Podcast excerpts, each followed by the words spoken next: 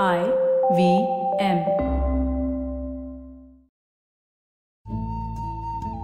आई V M के Hindi travel podcast टेढ़े मेढ़े रास्तों पर आपका स्वागत है। टेढ़े मेढ़े रास्ते ही क्यों? वो इसलिए कि घूमना भी तो ऐसे ही रास्तों की तरह पेचीदा और लगातार उतार चढ़ाव भरा होता है, जहां हर पल कुछ नया देखने और महसूस करने को मिलता रहता है। शर्त बस यही होती है कि आप कान खुले रहने चाहिए। मैं हूं केशव चतुर्वेदी और मैं आपको ले चलूंगा इस जबरदस्त यात्रा पर और सुनाऊंगा ऐसी मजेदार कहानियां शहरों, किलों, महलों, सड़कों और सबसे अहम इंसानों की, जो पिछले बीस साल से ऐसे ही रास्तों पर भटकते हुए मैंने सिर्फ आपके लिए इकट्ठा की हैं। तो आइए शुरू करते हैं।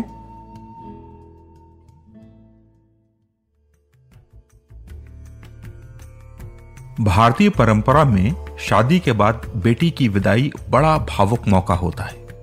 बहुत से माँ बाप ये समझ ही नहीं पाते कि वो बेटी की कमी को कैसे पूरा करेंगे।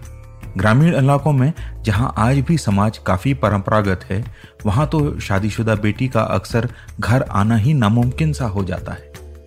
ऐसे में परंपराओं के बीच रहते हुए उन्हीं की मदद से बेटी की याद को सजोने का एक नायाब तरीका मैंने गढ़वाल के ग्वालदम इलाके में देखा। ग्वालदम उत्तराखंड के चमोली जिले में है और कौसानी से करीब चालीस किलोमीटर दूर है।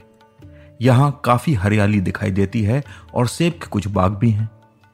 मैं ऐसे समय यहाँ पहुँचा था जब शादियों का मौसम शुरू हो गया था। एक परंपरागत पहाड़ी शादी खत्म ही हुई थी और मैंने देखा कि नया जोड़ा गांव के एक छोर पर जाकर पेड़ लगा रहा है। मुझे लगा, देखो इन दोनों को पर्यावरण से कितना लगाव है, शादी के बाद दोनों पेड़ लगा रहे हैं। फिर पता चला कि ये गांव की परंपरा है। थोड़ा और पूछने पर जो कहानी सामने आई उसे सुनकर तो मैं दंग रह गया। ग्वालदम में एक अध्यापक रहते हैं कल्याण सिंह रावत। वो काफ़ी समय से ये देख रहे थे कि सरकार जब भी वृक्षारोपण करवाती थी तो लोग पेड़ तो लगाते थे लेकिन उसका ध्यान नहीं रखते थे। इतना पैसा खर्च होता था और उसका नतीजा वैसा नहीं होता था जैसे कि उम्मीद की जाती थी। वो काफ़ी समय तक सोचते रहे कि ऐसा क्या किया जाए जिससे हर एक पेड़ जिसे लगाया जाए वो न सिर्फ बचे बल्कि फले फूले। कई दिन तक वे अपनी सोच में गुम रहे और एक दिन उन्हें इसका जवाब सामने दिखाई दे गया।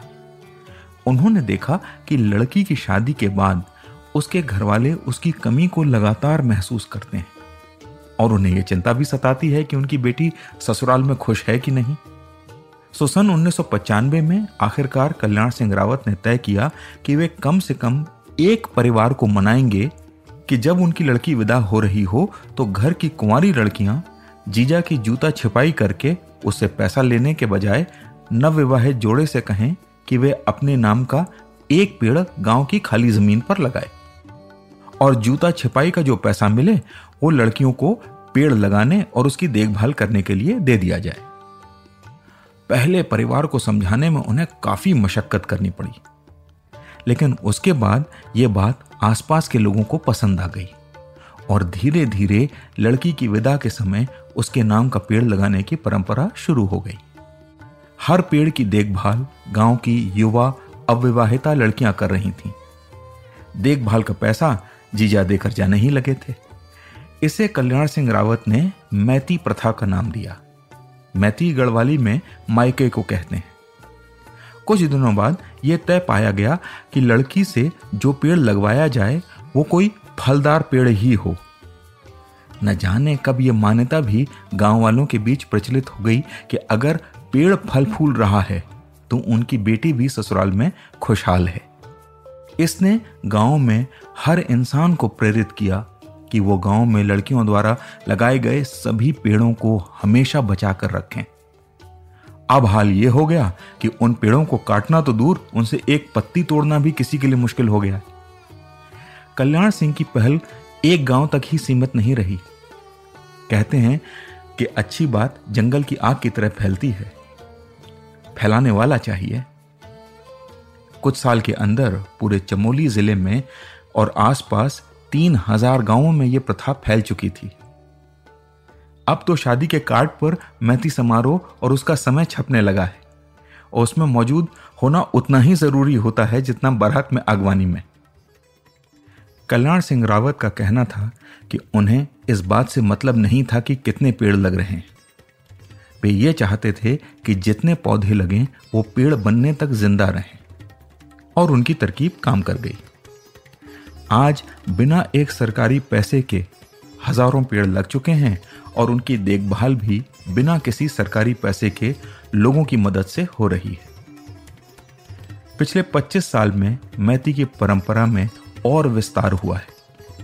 अब किसी भी बड़े काम में या किसी त्योहार पर या राष्ट्रीय महत्व के किसी भी दिन इसका आयोजन होता है और इसमें सब लोग भाग लेते हैं, पर इसका सारा इंतजाम और पैसे सहित हर पौधे को पेड़ बनाने की जिम्मेदारी गांव की लड़कियों पर होती है। कारगिल युद्ध के बाद यहां एक हजार पौधे लगाए गए और इन्हीं लड़कियों की मेहनत के कारण अगर आज आप चमोली जाएं तो आपको शौर्यवन दिखाई देगा।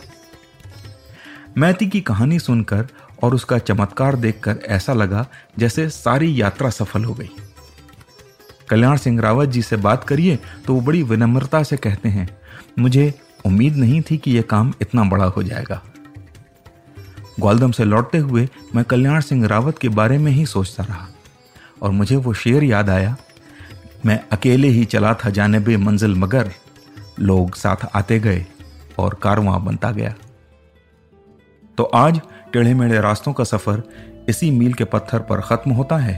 अगली कड़ी में फिर किस्सों के एक नए मोड़ पर मिलेंगे और वहां से नए मील के पत्थर तक साथ चलेंगे।